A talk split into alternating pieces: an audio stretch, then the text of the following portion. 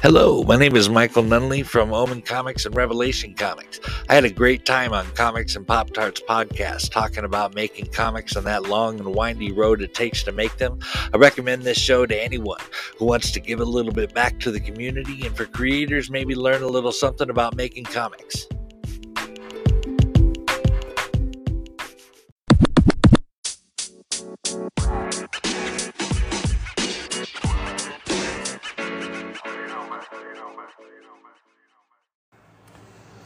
Welcome back, listeners, to another exciting episode of Comics and Pop Tarts. Tonight, I don't have a guest, so it'll just be me talking one on one with all of you. And if you're listening to Comics and Pop Tarts, well, you are the reason I do this show. And I appreciate all 11 countries, more than likely 12 or 13 now, who listen every week when you can. I appreciate it. I hope you guys enjoy the Saturday releases so that you don't feel obligated to watch the show on Fridays. And I hope a lot of you enjoy Wednesdays.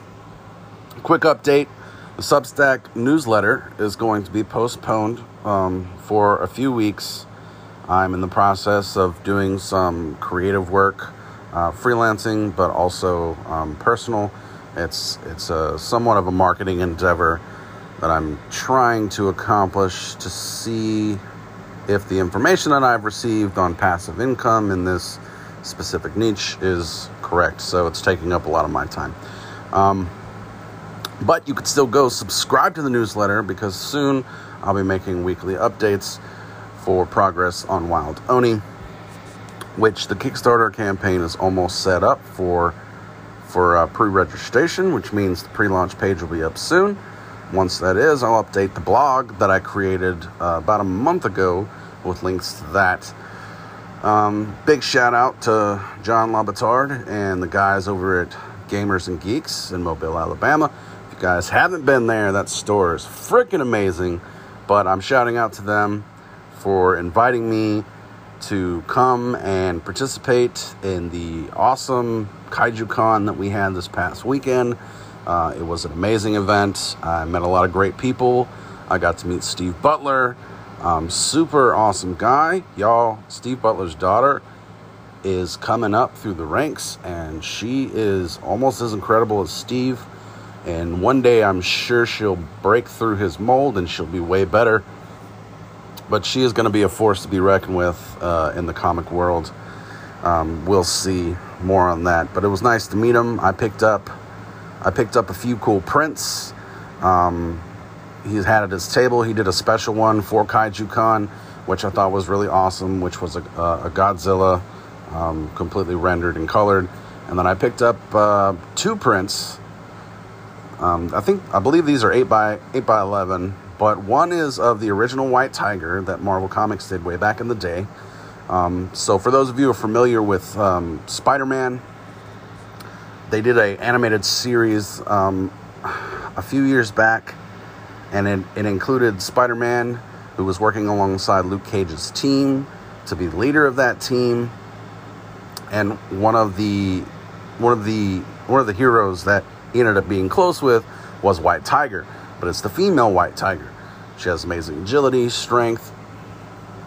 Um, the original White Tiger um, got his power from this pendant and it kind of like transmorphed him into the um, tiger.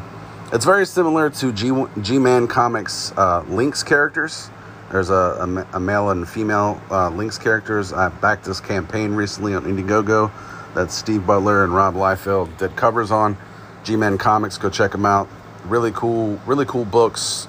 Uh, Sergeant Flag, uh, Lynx, and a bunch of other characters. And they had a really cool guide that was uh, that was really awesome. I will provide links to, to all that in the show notes.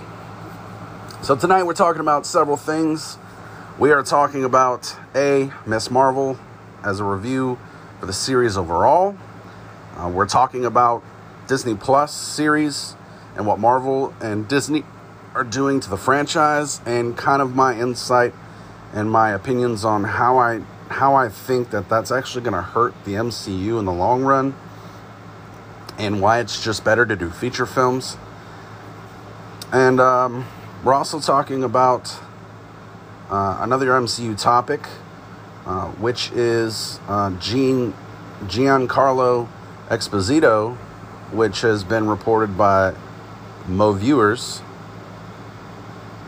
on MovieWeb.com um, for particip- particularly has been eyed or rumored for the role of Professor X in upcoming X Men franchise movies or TV series, or maybe it's really just the animated series that's going to relaunch, which I have two separate opinions for. So, um, as always, like, share, and subscribe. It always helps the channel grow and procure more guests. I was going to have Joe, uh, Joel Rodriguez from Scout, the letterer for the Dust County Chronicles, on to today, but um, he wasn't able to make it given his busy schedule and because Dust County Chronicles 2 is out on Kickstarter right now. So I hope to procure him next week for next week's shows. Exciting guest. I'm going to have a really cool guest um, movie star, actually. Um, I believe um, joined with me by Alan Johnson. Um, for all of you who don't remember, he was the creator for Kaiju Mania um, that I did an episode for two, three weeks back. So he's going to be joined by a movie star guest. They've recently partnered up to do a CDCC tour from New Mexico all the way to San Diego Comic Con. Of course, San Diego Comic Con is hugest. It's the biggest Comic Con of the year. Uh, it is the granddaddy. Um, lots of people have had success there. I know for Inked, for Inked Studios LLC, uh, a lot of our clients are going to be out there this weekend. Uh, most notably Adam Lawson, uh, also Wesley Snipes, the creators, uh, the co-creators, with their other partner. Um, sorry, guys, his name escapes me. But uh, they're going to be out there in San Diego Comic Con. They're doing giveaways, and Wesley Snipes is signing some stuff. Uh, it's really awesome. It's it's going to be really cool. Y'all get a chance, uh, go out there, see Adam Lawson, support the Exiled. Also, you can support them by going to ink.pub slash forward the Exiled uh, to pick up the graphic novel. Now, if, telling you guys, if you guys back the veteran tier, you're going to get a six inch PVC statue replica of of Roach Washington, Detective Niles, the main character of the book. You're gonna get you're gonna get the um, the original graphic novel, which was 140 plus pages, and you're also going to get the story that happens hundreds of years before that story, The Forgotten Wars. It's going to be awesome. I had to have it all. I don't like reading something that's got history because I want to know more about the story. So I went ahead and I backed that tier. I had no shame in doing so. Recently, this past year, I've backed lots of big campaigns for lots of big for, for lots of reasons. Uh, Shadow's daughter, I backed um, this past year. Morgan Quaid had a tier for a co-write, so I'll have a um, I'll have a one-shot comic coming out with as a co-writer with Morgan Quaid for Shadow's daughter, so, sometime this year or Q1 of next year. I also backed this year War Angels by Mountaineer Productions. Uh, amazing comic, amazing characters. They're mainly female uh, protagonists um, chosen. Uh, I don't have a problem with that. They have lots of interesting uh, female characters, themes. Um, it's all about angels and war and death. They also have. Um, so the tier I basically backed for that was to get an executive producer credit, but also because it came with all these all these different books and they were all really great. I suggest you guys go check out Mountaineer Productions. They just had their Kickstarter for for issue eight, and they always offer the back issues. Um, so they have a trade collect one through five, and then they have six, seven, and eight now, which will be out singles. So in about two more issues, they'll have another trade out. But they always offer trades, or they always offer physical add-ons for their for their previous books on their current campaign runs. So Mountaineer Productions, go check them out. Also, this past year, I backed a book which I'll be in. Uh, it's called Disciples. They're independent comic makers, but I'll I will be in. I will be on the front cover as a fan. Uh, it's a wrestling book. I thought it was really cool. I was a big wrestler growing up. I had plans on going into a, being a, a professional wrestler as a career. I even went to SWA here in the South before they closed out. Um, things just didn't work out the way I wanted it to, and I became a family man And of course, there's always that one deciding factor when it comes to being a professional wrestler because you have to move around a lot and travel to get work. You're not really able to be the family man you can be. Growing up, this this this this resonated with me really big because as a child, I didn't have a real biological father figure growing up. I didn't know my dad, and I didn't meet him until I was 16. So it was something that I chose not to do, and I just pursued a career in in retail up until I went to college, and now I'm a podcaster and a writer. So, but it's a really cool concept, really cool book. I've always wanted to be in a wrestling book on the cover. Um, I was a huge fan of Tony Schiavone, Tony Schiavone's Butts and Seats graphic novel when it came out. But uh, yeah, so Kaiju was a big success. Like I said, I met Steve Butler. I also met a couple of great ladies at a place called Flatline Comics. Um, they're a bunch of creators uh, out of Fairhope, and um, they have amazing horror books, uh, steampunk, horror, uh, a lot of end days, Armageddon, apocalypse style books. Great, great, great artwork. Um, I don't know the content of the stories. I did buy a volume one of one of their books, and I hope to read it soon. I'll put a review up, and I hope to have one of them or both of them on the show uh, pretty soon. But um, we were trying to we are trying to get them to come to Inked so we can work with them. So we always like to pick up new creators. Speaking of which, if you guys, if there's anybody out there in the audience who ever wanted to create a comic book, or you have one in production, you're not quite sure where to get, you know, all the all the other facets or all the other collaborators like artists or colorers or pencilers or editors like myself, then uh, go to ink. Go to inkpub.com, hit the contacts, um, put in the code 0808 if you are a creator with a book and you're looking for marketing help. We'll give you a discount on your package or a, uh, a specific number of packages. If you become a retainer client, we appreciate those more. Also, if you're looking for creator services, we also offer that too. So, anyway, let's go. Let's go into the quicker topic. Um, so to finish out, you know, again, KaijuCon was great. Uh, appreciate you, John. Uh, appreciate you, gamers and geeks. Can't wait to go back again. Can't wait to see who I meet, who collaborate with. It's gonna be awesome. So, Giancarlo Esposito. I love this man as a bad guy. He did an amazing job in The Mandalorian. He also did an amazing job in Far Cry 6. He is a he is a gangster if you ever saw one. And I'm talking on Capone level gangster. He does really, really good being a bad guy. In fact, I can't remember a role where I've I've seen him as a good guy or a vulnerable person who just can take it. Right? pretty much like the punching bag of all the big bullies and all the TV shows that you've watched growing up with. Like if you've if you've watched any of the new Spider-Man animated series that that recently came out, both on Netflix and Disney Plus, uh, Doc Ock's origin story is kind of him being the scientist who creates all these all these villains for for Norman Osborn uh, up until he decides to take matters into his own hands, short circuits his arms, and his arms and him become one. But he spends a majority of the first half of the first season taking nothing but crap from Norman Osborn. Uh, was quite perplexing, but it actually worked. So, but um, I mean, come on, guys, the boys, the original bad guy for Vought is Giancarlo Esposito. I mean, he plays the maniacalist really good.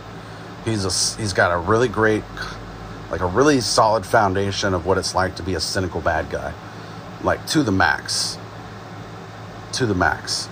But as far as him being Professor X, I just I I, I wouldn't be able to take him seriously. Now, I want to make one thing clear. You're like, oh, Mike, well, well, that's just a racist thing to say, or um, I mean, why, why wouldn't you give a man of color a spot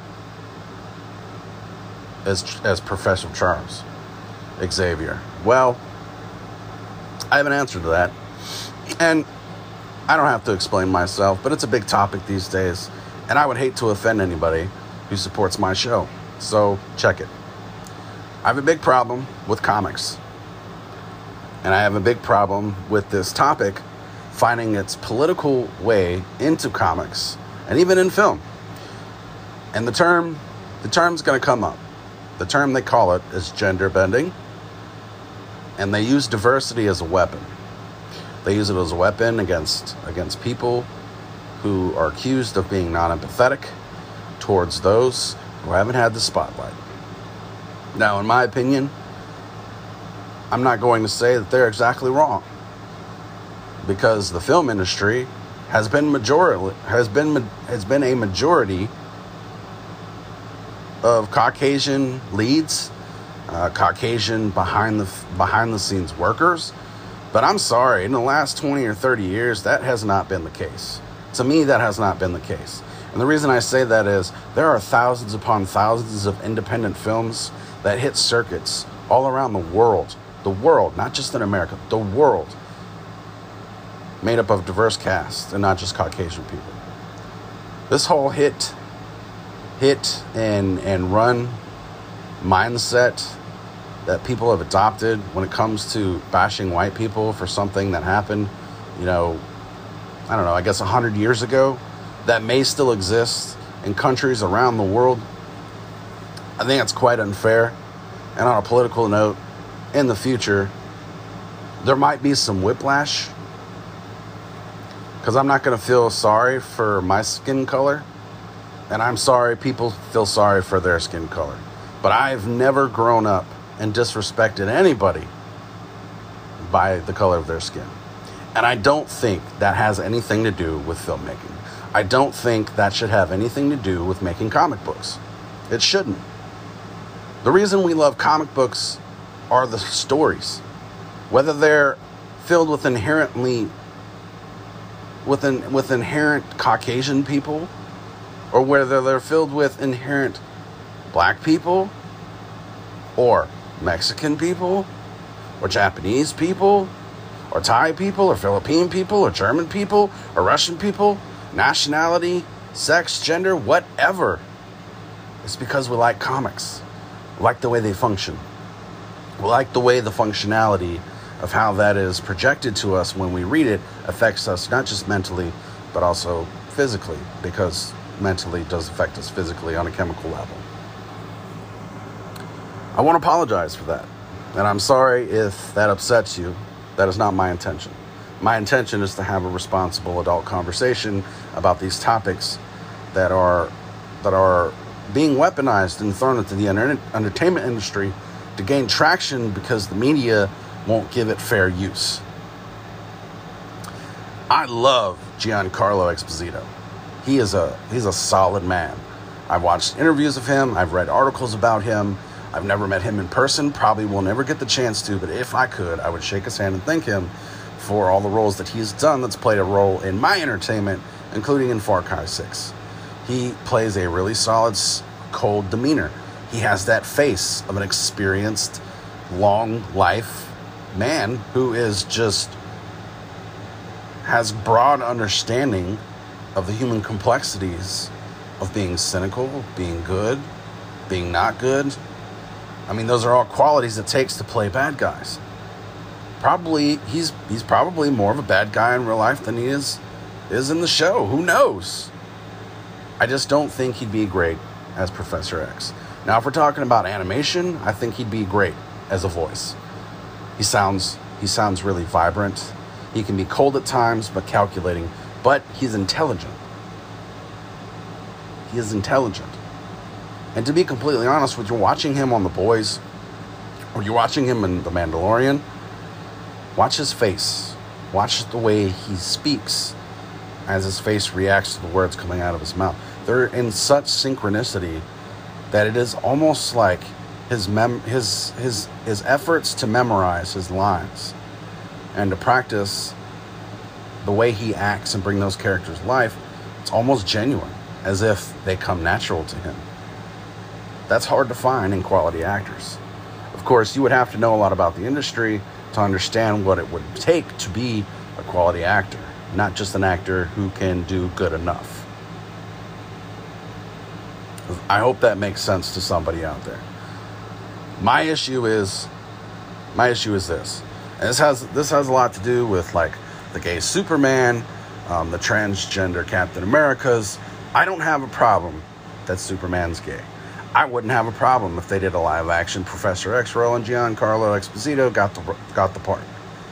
Here's my issue. When these were originally created, right? When they were originally incepted into reality. Guys, you can't argue. They were created by white guys. Who cares what their political views were? These characters originally, if they were Caucasian, they were Caucasian. It's not like a legacy character where, like Boba Fett, wears a suit and a helmet. Anybody can be Boba Fett. You just have to have the suit and the helmet. That's a legacy character that can carry on the mantle. Moon Knight is apparently one of those characters. I wouldn't be mad if there was a Black Moon Knight, which there kind of is with the Hunter Moon and the Red Blood and White series, the new one that just came out this past year. Not the point though.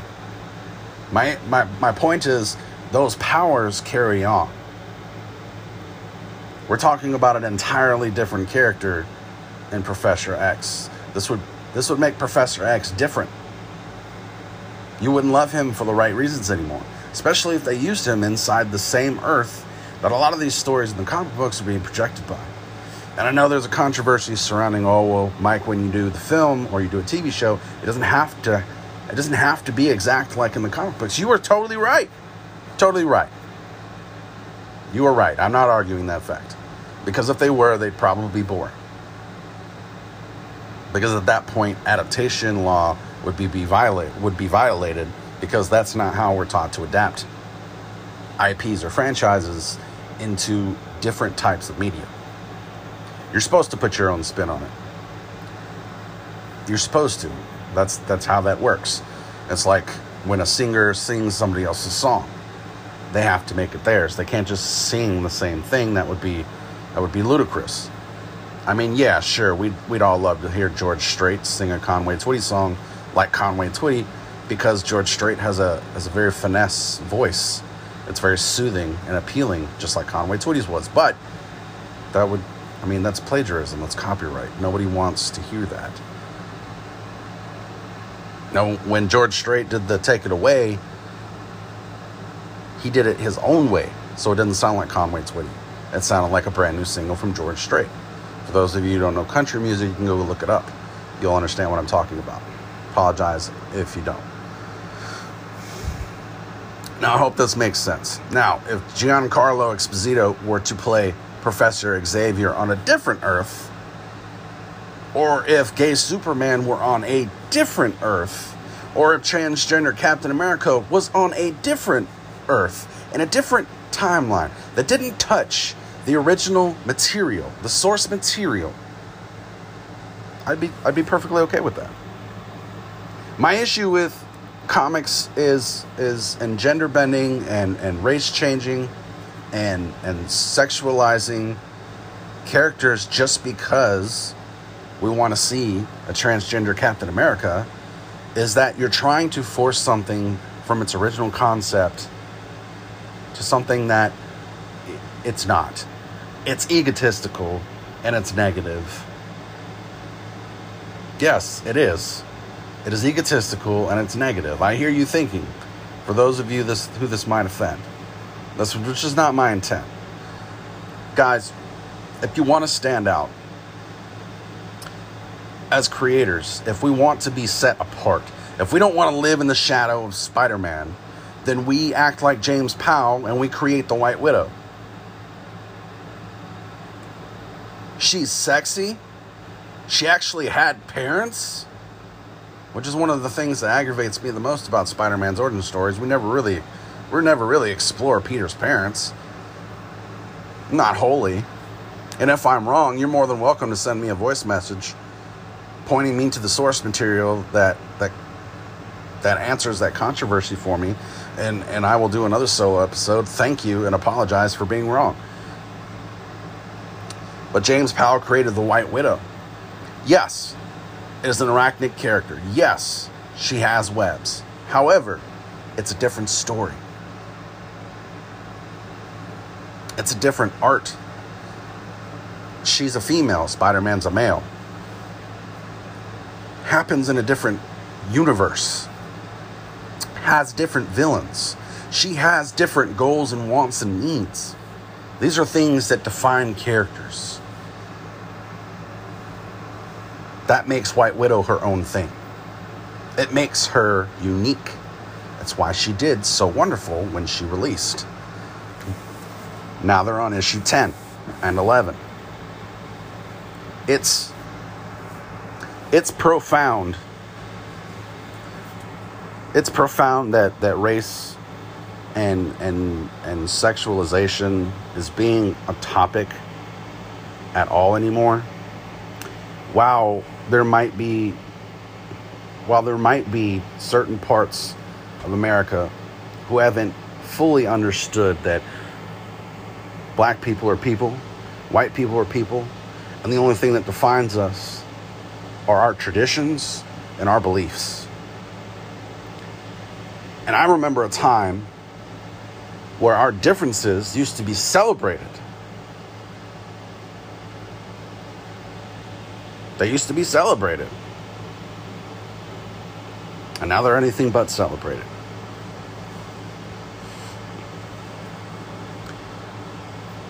You can't make something it's not. For the trans and gay community, the same the same applies. Guys, you can't transgenderize every character. You can. But it's not going to work.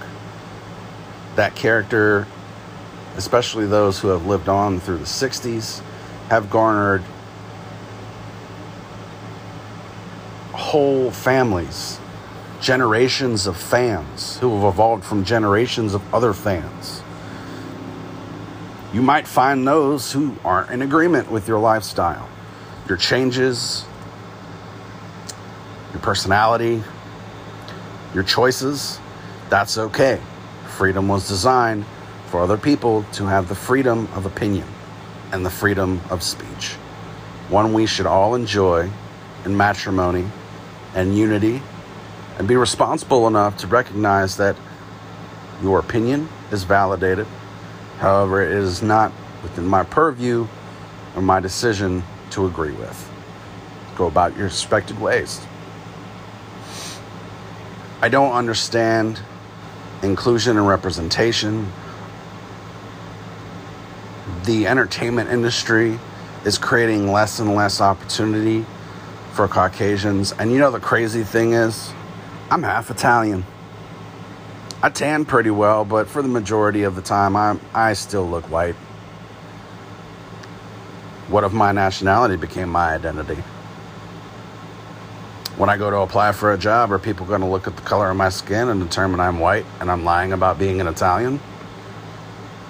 When I write an Italian character, are people going to persecute me for being white and I know nothing about Italy, my past, or what it is like to be Italian?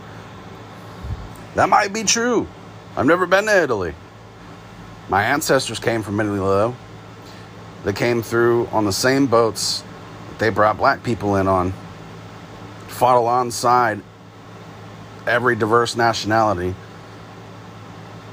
For those of you who haven't watched The Gangs of New York, that's pretty accurate telling of what was happening during that time. We fought alongside one another which is why I always thought that the the fight between you know race was was just stupid. It's dumb. It's a waste of breath. It doesn't celebrate anything. It doesn't get anybody nowhere. You know, the same goes for for gay and transgender or anybody who's involved in the LGBTQ community. It's great. I recognize your community. I recognize you as people. Just people with nuance people with needs, well, other needs, and people who make different choices. And that's is that's I mean that's the whole foundation of in which America was founded on. So it's not that I have a problem with Gianna Car- Giancarlo Esposito being Professor Xavier. I have a problem that because he's diverse, and because he is so great at a lot of other different roles, there's no reason for him to turn a character into something that it's not. put him on a different Earth, give him a new origin story. In an animated series, I'm okay with any color, race, nationality, or sexuality projecting their voice into a character so long as it sounds great. I don't watch shows because I support gay people. I watch shows because I like the genre that it's in. I like the story it's telling. I I look at the characters. I fall in love with those characters. Orville is a great example of all of these things combined into one. You know, between between the rights issues of AI and then there's the overtone male perspective of the world which was created in the Moclus. If you guys are big fans of Bortus, I mean his story is pretty much the perspective of of males who sexually indemnify women. And I'm okay with that. It's a little irritating sometimes in the show because I feel like it overly focuses on it, but it respects both sides of the argument. I love Isaac's story, especially in the new season that just came out. It it shows us a lot about, you know, the rights and, in AI. It's important. And I'm not saying these things aren't important.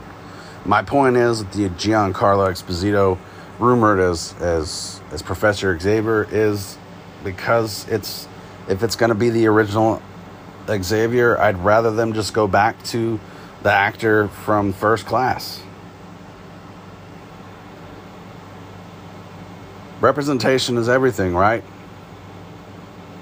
Is it not? I mean, that's basically the message that entertainment industry is putting out these days, especially in comics. We can't just support people because of the color of their skin. We can't just support people because of their sexuality. If you want to, that's great. That's not why I buy comics. It's not why I support things. And quite frankly, it's an issue in the industry that's going to generate a lot of controversy in the future. It's just it comes out negative. And for those for those who want who want to be seen in that different spectrum and be accepted by those, well then you have to respect boundaries of people who don't feel the, the, the way you do, who don't choose the things you choose. Because it is their right by nature to not agree. And that is the definition of freedom. And that's why a lot of people come to America. They have this idea that you can have those choices. What people don't think about are the people who don't agree with those choices. And so long as those people don't act violently on them, they're within their right to have those opinions. Now, if you, if you decide to act on that in a manner that breaks laws, well, what happens? What happens to what you say you represent? I'm just saying that when it comes to the entertainment industry, especially in comics, we shouldn't force things that already have a history to be something it's not. We should be creating new material, new characters, and a new light. You want to create a transgender Captain America? That's great. Give me a story that shows the struggle of that transgender superhero who came up from nothing. Hell, you can even, you know, Captain Trans. I don't know whatever it is you call it. Whether they had super soldier serum or I don't know, maybe they were maybe they were date raped, maybe it came from a trauma thing. Who knows? Who knows what it would be? Just make it your own. Create something new. It's one of the things that I told a class that I spoke to recently at, at Full Sail when I was invited to speak to that class. One of the things one of the things that I, I shared with them that I'm so proud of is that my new comic, Wild Oni, is going to be the flagship of a brand new online publisher. And it feels like I get to be a part of building something that's never been that's never been recognized. That's exciting to me. It would be great if somebody bigger said, "Hey, I like old Wild Oni. How about selling me the copyrights? You get a piece of the pie. We'll keep you on but we're gonna we're gonna fund projects and this is how it's gonna be. If i got picked up by dark horse or if i got picked up by aftershock that would be awesome. I would start my freelance career. Maybe i'll write for hellboy who knows? But what's more exciting is that I've created something brand new that is of that IP caliber, but I get to put it under a brand new label. And I get to be the first, and I get to be a part of something special. That's exciting. Imagine feeling that way about a brand new trans superhero. You get to be the basis of that story. Imagine telling that as a brand new black superhero, or a brand new South American superhero, or a brand new Italian superhero, or a brand new Canadian superhero. That has nothing to do with Marvel, DC, Image, Boom, Aftershock, Dark Horse, none of that. Got to be your own. These are how franchises like The Boys became successful. That's all I'm saying.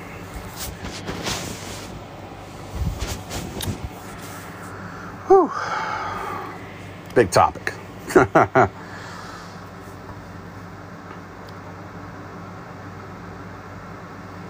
now, find ourselves as comic book fans. I'm sure a lot of you are fans of the Disney Plus series, right? Everybody loved Moon Knight. She Hulk's on the way. Miss Marvel just came out. Loki was a success. Captain America and the Winter Soldier, good show.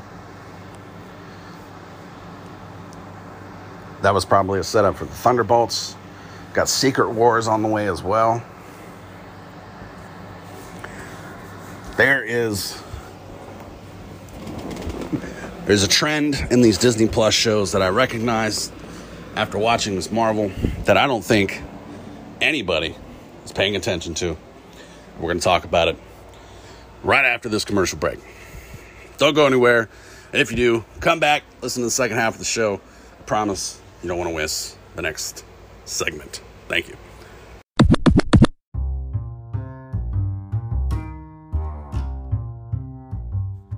What's up, Pop Tart Nation? Welcome to the Tardy Party. My name's Inevitable Mike. Of course, you know because you're listening to this show right now.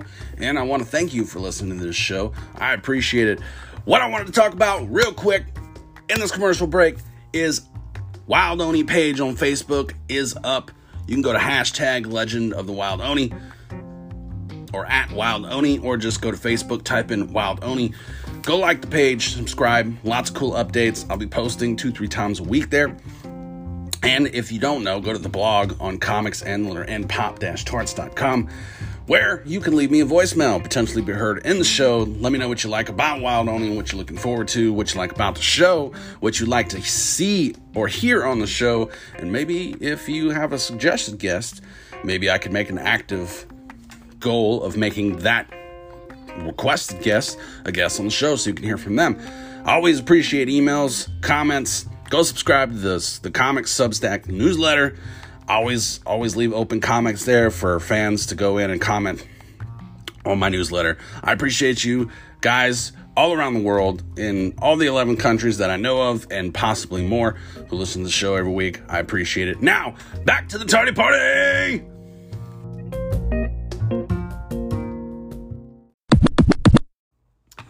Hey guys, welcome back to the Tardy Party. Inevitable Mike. I hope you enjoyed my commercial. Again, please go check out Wild Oni on Facebook. Brand new page, just created. Pre-launch page is coming soon.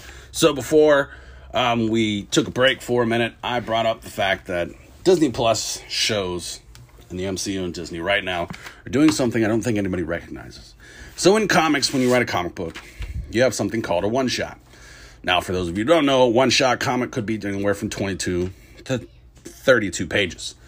It's about the industry standard size of a normal comic book. It used to just be 22, but Marvel's made exceptions to 28 all the way up to 32 pages in the past, along with a lot of other ones.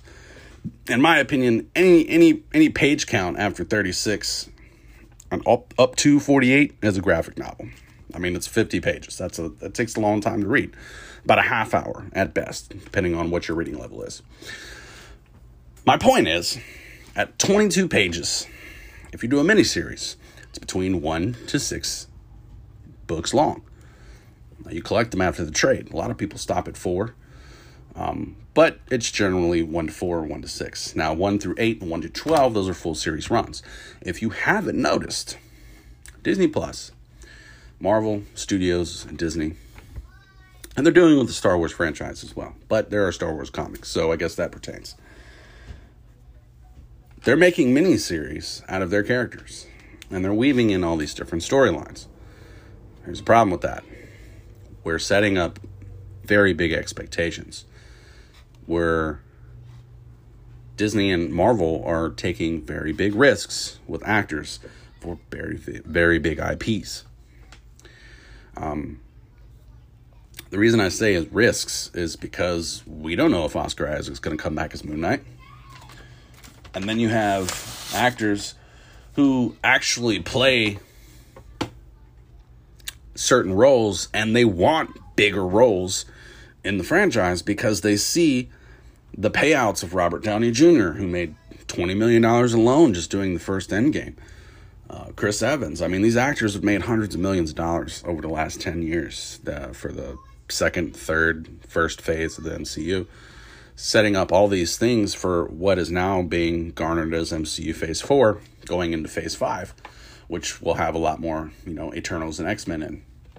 The problem with this is and this directly relates to my review of Miss Marvel, we have very slow buildups, very slow, somber settings, and most of these are emotional beats. They're not really, they're not really large, climactic or epic showdowns. They're not impressive, or generally speaking, villain introductions.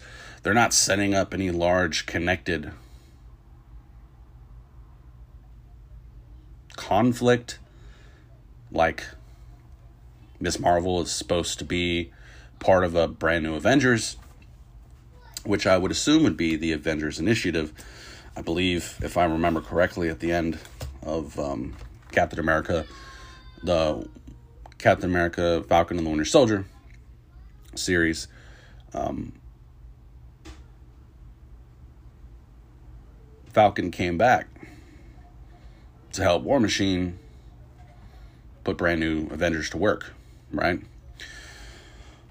So, if that's the case, Miss Marvel will eventually find herself there. And uh, um, we're not exactly, I mean, cross crossing over these IPs between like Sony's Spider Man, which if you watched Hawkeye, you'll notice that that in um, the the Christmas scene towards the end of the series, uh, that is the same square in which you you saw in the Spider-Man movie, not No Way Home, but the one before that. Um, which is really cool. And the only the only crossover we've gotten in any of the Disney Plus series is is is DeFranco as um as Wilson Fisk, Kingpin. So I mean, we also have Daredevil and Sony Spider Man, but that was that was in the feature film. So we've we've kind of like they've kind of like nipped over the Netflix series into the Disney Plus series to set up for something larger. Whether that's going to be a Defender series two, or we're going to see Luke Cage pop up in somebody else's show. I mean, what blows my mind is all these characters exist within within districts of each other, right? So if you've ever played any of the Insomniac Spider-Man games, or if you played any of the Lego games like Marvel Avengers, the first one, you'll notice that when you go into certain areas, you're like, you can go to Hell's Kitchen, as Spider Man. You can go to Harlem. In fact, Miles Morales takes place in Harlem primarily because that's where he ends up moving to after his dad dies. That's the district that his mom runs for office in, is for Harlem. Well, where the hell is Luke Cage, Iron Fist, uh, White Tiger? Uh, God, a handful of people, including um, not Carol Danvers, not Carol Danvers, Carol Danvers, um, but also uh, Jessica Jones. Hell, even her sister. Where they at? That's my problem.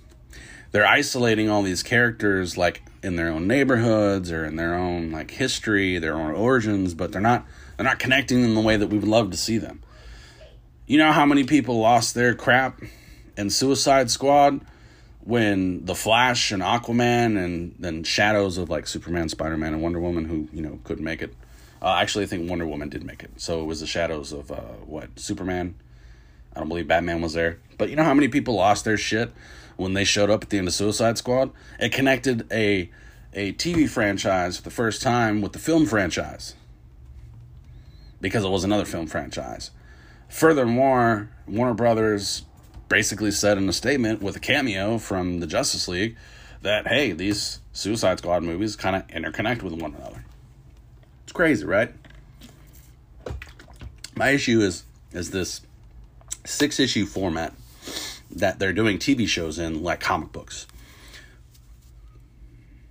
The reason that the CW Arrowverse is so successful is because they take an entire cast of characters and they cross over characters from other places around Star City, like in Blüdhaven. Right? All these different places, and they connect these characters. They focus on their origins, they focus on their conflict. I mean, look at the love triangle. Look at the love triangle between between Oliver uh crap, what's her name? Oh, Black Canary and who's the chick that shoots the hard arrows? Huntress. Classic storyline, right? From the comic books. Made fresh. It even extended over several seasons. I mean, that's that's the type of story value you can't get of these Disney Plus shows because they they put a time limit on how they have to set these up. It's not going to work long term. It's giving us bits and pieces so they can do more films. Like thanks to COVID with all the pushbacks on the films, thanks to conflicts like the Captain Captain America Winter Soldier and the Falcon, uh, rights issues, the Spider Man issues, all these other issues that Marvel's being sued for as far as like copyrights. and um and the Black Widow incident. Uh, there's been a lot of pushback on features. But Mike, you know, Thor Love and Thunder just dropped. I'm like, yeah, but when's the last film we got before that? The Spider Man? Doctor Strange and the Multiverse of Madness? Hmm. It's a long time to wait for a feature film, which is why they started doing the Disney Plus shows. But now the Disney Plus shows are falling short because there's not enough time to tell these characters in the light that they need to be told. Now this kind of kind of segue into the Miss Marvel, Miss Marvel show, and I didn't I didn't agree with this show. Not because I have a problem with history, mm, not because I have a problem with Pakistani people. Um, contrary to popular belief, I was not. I was not happy in 2001 when our country went to war with Pakistan and Afghanistan and, and all the Middle Eastern countries besides India. I, I hated it. There, there, there are more reasons to talk about peace than there are war. I just, that's just me. Um, even if you can't find love with uh, love in collaboration with other professionals, in the comics book in the comic book space, we just honor the project. Even if we don't get along with that person, we still honor the project. This not be, this might not be the case for a lot of publisher relationships, but I'm sure there's horror stories out there, and and I'm sure those horror stories end professionally, but on a personal level, they never make amends, and that's okay. It has to be okay. Lots of people are different. Some people just have clashing views and are never able to be reminisced or or revisited for healing because there's no interest to heal. So my issue was with the with the Miss Marvel show is I thought the first episode was great. It was kind of very reminiscent of the the Marvel Avengers game where you actually play Miss Marvel as the protagonist who basically discovers her powers, is working to grow her powers after A Day, which was when when uh, AIM set off all these Terrigen bombs. Of course, the you know the world believed AIM to be the saviors, and they didn't know that they had been involved in that. But they gave her powers. She was controlling them. She got together with Iron Man. They got well, she found the Hulk first, and then they got together with Iron Man. Then they found Thor. Brought the team back together so they could fight AIM and defeat MODOK. That was basically the storyline for that game. But you got to play a majority of it with Miss Marvel, so it was, it was nice reminiscent of of what the show calls AvengerCon. I'm not real big fan of the way they've they've strayed away from her powers. However, I do see the liquidity in choosing the the the, the VFX format because I imagine that stretching her as a character is more expensive than just applying light effects. But if you if you notice in the show, um, a few times that uh, she actually uses her light effect to create fists. It's a little on the nose when it comes to superpowers because it's almost it's almost a copycat of Green Lantern and the Green Lantern power power spectrum. And I know there's a lot of hardcore Lantern and DC fans out there who don't like that. And that's perfectly okay. It's just the reason that was made is, as I'm sure it became a production cost. Um, the the lack of the the less stunts you have in a show, the the less risk you take your actors of being coming injured. Injured. For those of you who don't remember, the motorcycle accident that killed the stunt driver for Domino in Deadpool two uh, on the motorcycle for the motorcycle scene. Um, a lot of people don't remember that, but it stopped production for about three days. Uh, it was it was a huge thing. A lot of people thought I was going to kill the movie, but it's just one of those things where, especially when you have uh, brand new young actors like the like the the young girl who plays Miss Marvel, who come on set and this is their first time, you don't want to involve them in a whole lot of action sequences as far as like putting their body and, and their lives in the line, um, unless they're in shape and have have uh, somewhat of a pedigree, uh, years of doing this.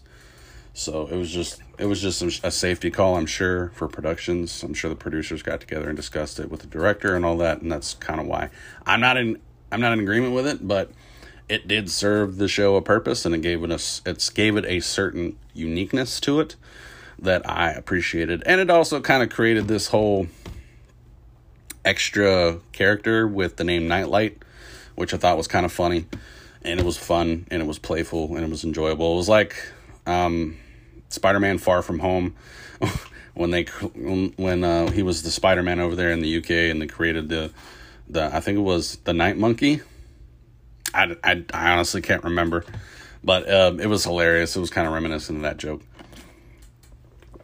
The thing that ruins Miss Marvel for me as a show was not really the lack of time spent on her as a superhero, but more on her history. So, that being said, again, I want to be sensible to those who love the show, for those who are Pakistani, and for those for those who are female who love the show and feel like they can relate to her as not just a real life um, presentation of Miss Marvel from the comics, but also as uh, a symbol or a sigil of hope for their own goals and dreams uh, and career goals uh, in the future. So I have 100% nothing but love and heartache for the events leading up to the partition when Great Britain pulled out of India and split the country in two, which hasn't hasn't healed today. But you have to understand, and this is something that the show really doesn't show, that it's not the people that are different. Because this this is a country where there's like there's no Caucasian people. The Caucasian people left. What that did, it created a vacuum. So, what I'm trying to explain is is that when someone invades your country and they just happen to be a different color, whatever problems that country had stopped and they unified. There was no color difference there, right? And this is this is the problem I have with race. The the race argument, not race in general because I don't have any problem with with race as a whole. Like, as far as I'm concerned, if you bleed red, then I mean we're all the same. If you bleed another color, I'm gonna have lots of questions for you, and I'm not gonna treat you any different than you know if you were to bleed red. And that's only when your blood hits the oxygen. Other than that, everything's pretty much bluish purple. So, when the when when the giant problem in your country, the invaders or quote white people leave, then the problems that those people had before before those people had invaded the country, um, they become a problem again. And it's because the last generation who who spent their entire lives in in servitude and bondage under these masters or slavers or invaders, whatever you'd like to call them. Um, all three are pretty much, I mean, it's correct terminology given the circumstance. They spend their entire lives secretly hating or harboring problems, but a lot of the older people who probably took it for what it was and enjoyed the life and made, you know, apples out of oranges probably told the, the next generation a lot of stories of the old days where Hinduism and and the religious beliefs of you know that side of Pakistan um, they didn't mesh too well. And if anybody knows anything about history, religion has caused more deaths than race has. it's just a fact. My issue with the show is while we're talking about real life history, they've threaded her origins. And not only did they create a time, a time traveling issue, right? Because there was no time dilation. So she was the same age when she rescued her grandma, all right? And she saw her great grandma. We're talking about this in a second. But they also made it the basis of the villains, so we had to go there. We never see her powers really used in New York. We never see the introduction of any villains. Not really. It's basically understanding her culture as if this was a giant representation of the partition of India and how it affected her family and why it caused her family to migrate to America. I mean, which which doesn't make any sense because you know her nanny and her cousins are in India where the wedding is happening, where they went to, right? It it took away a lot from the character. While it explains a lot of the origin of her family and it's really an origin of her superpower to be completely honest. It's it's the bracelet, man. It's it's not anything else. It's all about the damn bracelet, which is I mean, that's I mean, that's part of the reason why a lot of people have a, an issue with her power switch because of the VXX effect, but it comes from the bracelet as if it without the bracelet she wouldn't have the power, which is an entirely different dynamic that may or may not, you know, work in her favor in the future because without the bracelet does she have the power? Or because she's inhuman does that make does that does that bracelet like, does it exponentially increase her powers or enhance it? Maybe she has the power within her. Maybe the bracelet gets destroyed one day. And because we haven't touched on, I mean, we did, but there's no real proof to prove that the Shield show actually crosses over and touches the MCU. If that were the case, then we've already done the Terrigen thing, right? Because from like season four all the way up to the end, Terrigen was a huge proponent, pushing a lot of the antagonists uh, into conflict against the protagonist in the show. So, if that's the case, and the origins of her in the comics shows her getting powers due to a Terrigen cloud because she is partly born from an inhuman, I mean, how are we going to loop all that together? There's a lot of questions there. And there's no time dilation. So, given that the show Loki explained to us that there is a force out there, the force without time that monitors time because it creates variants. Does uh, i mean does her traveling back in time mean that we're going to get a variant of her in the future? Did it create a variant of her in a different timeline? Was there any excess time shifting as a result to her going back in the past and saving her nanny Or was that supposed to happen? Who knows? We don't know that. I don't, know if anybody in the writer's room thought about that. And if they did, then it's not something we're going to see anytime soon. Because they keep doing these six these six episode shows hoping that that's just enough. The problem is you you can't go one year now that they've done this without going into the shows without giving us features. And a lot of these shows aren't connecting to any features that are coming out as a result of of the shows. So it's kind of the why. There's I mean they the shows could possibly be foreshadowing and there's a lot of Easter egg stuff that I haven't looked into that I could be missing. But what what it seems like we're establishing right now with this year and last year are basically just kind of like scenery building. Like yes, Loki exists over here. Here is what the end of time looks like. And and the in in Falcon and the Winter Soldier, this is this is uh this was what Madripoor looks like, right? Over here in Miss Marvel, this is what New Jersey looks like. Over here in, in Moon Knight, this is what, you know, Egypt and and a bunch of other locations looks like, including um what is that country he went to? People said it was a huge uh, Doctor Doom Doctor Doom uh, Easter egg. Fuck, I I forgot. I forgot. Um, the name of uh, the the country that Doctor Doom uh, rules over and presides over. You have you have that. You have all these different places being set up in the Marvel universe through Disney Plus shows, and now they've got these, but they're not really doing a whole lot with the characters. Really, um, I thought Moon Knight was great. I didn't think it was the best story for Moon Knight or Khonshu. A lot of people are asking, you know, like, well, are we going to go to season two? We're going to see, are we going to see his comrade come back? Because I mean, Marvel, Marvel's Moon Knight had a a huge storyline that involved all these different aspects of Moon Knight's personality, but it didn't it didn't come out until he broke his legs. That was when he kind of lost his mind and created these other personalities.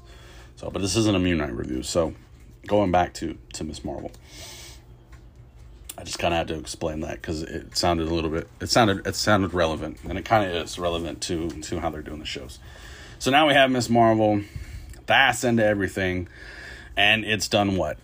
It's opened up the show. If anything, it's told us a tragic story, reopening a lot of pain for a lot of a lot of Pakistani Indians, um, Afghanistan, a lot of people from the Middle East who've migrated and been, you know, citizens over here in America. It might have opened up old wounds or maybe it did teach some people about the history, and I do think history is important. It's one of my favorite subjects. Hell, Wild Oni is basically an alternative supernatural uh, history fiction of the 15th century of Japan. So I'd be hypocritical to not say that acknowledging the partition within her storyline, if it had more relevance, well, is relevant, but it kind of wasn't because it told the origins of the of the of the bracelet, not the character. I mean, we never really get indefinite proof in the show that she, that her great grandmother is a descent of inhuman. Uh, she gets the bracelet. She's just the chosen, and then she be she herself becomes chosen. Kamala becomes chosen. It just, it wasn't the best light for Miss Marvel, in my opinion. It wasn't. It really wasn't. Um, the the her best friend was kind of confusing I don't know if he was a character in the comic books or not. Um, her love interest, very confusing. Not sure what it had to do with anything setting up for the future. You can't really tell where they're going in the future of Miss Marvel, and there's no rumors. All we know is that this is the best version, or this is the best actor for the role, and this is kind of how they set up the storyline. I just, it's one of those things where diversity and inclusion kind of overshadowed the character of the book. Now, this is coming from somebody who the only Miss Marvel property he's read was in um, what is that series called? Uh, Future Champions. They don't go in into backstory because it's not her book. So I've I've never read the original Miss Marvels, and I probably will now that I've I've had a topic on this. I've had a discussion. By the point, though, besides the point, it's um, it just wasn't as good as I thought it could been, could have been, for the character. And this is coming from somebody who values character driven storylines over big plot lines. And because there is no indication of big plot lines, I mean the main the main villainous group besides the group that was chasing her for the for the for the bracelet this whole time with damage control. And that was created uh, in the very first Spider Man you saw after the fallout of New York City in the first Avengers movie. I mean, damage control are the one are the ones that pretty much created the vulture in that movie. They seized they seized his construction site and took over. It was legitimately a part of Shield. So, I mean, there's no I mean, is that going to pop up later later on in other shows? Who knows? There's really no indication for what's going to be set up in the future. All we know is that this this this this bangle, this this bracelet, has a, a large history and is basically a family heirloom of power, and she gets chosen by it, and she's struggling to be the hero that she wants to be. Will we get to see a crossover with her and Miss Marvel? Maybe. I hope so. And a lot of the animated shows that they've had Miss Marvel in, um, specifically speaking about the short ones that involve her and Squirrel Girl, um, she she's directly under Miss Marvel. So Miss Marvel, I think, led the what the Avengers Initiative for a time, the New Avengers Initiative for a time in that show. Um, there was Squirrel Girl. There was a few other characters that I've forgotten about. I wanted to say one of them's name was Pyro, maybe. Can't remember. It's been a long time. But um, I'm just I thought it could have been better. And and of course the direction that Disney Plus and Disney and Marvel Studios keeps going with these Disney Plus films. It's just it's not gonna it's not gonna gain traction. The only reason people are going to see these movies is because we're we're looking for the comparisons in the comic book and how where they're presented on the screen and we're looking to see if they're telling strong character stories and if they really mean anything. Uh, Thor Love and Thunder was a huge one because it's supposed to explain Thor's abandoning, or not really abandoning, but handing down or stepping down as King of Asgard and handing it off to Valkyrie. Um, we're supposed to see that emotional journey because it takes him takes him a long while to come out of that that frosting that he was kind of like built over years of after killing Thanos and having so much guilt for not doing it the first time the right way and then not feeling any kind of satisfaction after he killed Thanos the second time. So there's there's an emotional story there that people are expecting because those expectations were set way back in that movie. Um, I didn't get the feeling of that in Miss Marvel. I didn't. So that's my opinion. That's my review. That's my take on all these Disney Plus shows and what I don't think is going to work for them in the long run. I mean, don't get me wrong, there's nothing to fear. Disney, so long as they have Marvel, Marvel Studios, they're going to break away. They're they're always going to have these movies now. They're always going to have these shows, these films. They're not going anywhere. They're in it for the long haul, I'm sure, because these films, these shows, they're all going to make movies. They're they're all going to make money. They they are, and that's the driving force behind you know all these franchises is the promise of making large money. And so long as they have these shows out there, they're always going to. So uh, whether or not I get to be a part of this world one day, that's up in the question. I really do hope that I get to be a part of somewhere in this MCU history, somewhere way, way down the line, whether it be writing a comic or be writing a television show, either one would be okay with me. But it's been another exciting episode of comics and Pop Tarts. And as I said before, I wanted to be more conflictual, more controversial, and more hard hitting and passionate than ever before this year, this season. I hope today I fulfilled my obligation to you. I would love to know your comments. You can go to comicsnpop-tarts.com, the letter N, pop-tarts.com. I got a voicemail section giving you 90, 90 to 180 seconds to tell me what it is you liked about this episode, this show who you'd like to see on the show, any recommendations, and, you know, all the latter. what you thought about Miss Marvel. You could also send me an email at comics underscore underscore pop tarts at yahoo.com for any requests and any comments on this episode or previous episodes in the past. My name is Inevitable Mike. I hope you guys have a wonderful week. Have a wonderful weekend. Never stop creating. And um, keep doing what you love. Please like, subscribe, and come back to listen to me soon. Thank you for joining the Tardy Party. I hope you guys have a party week. Awesome. Thank you so much for listening again. Inevitable Mike.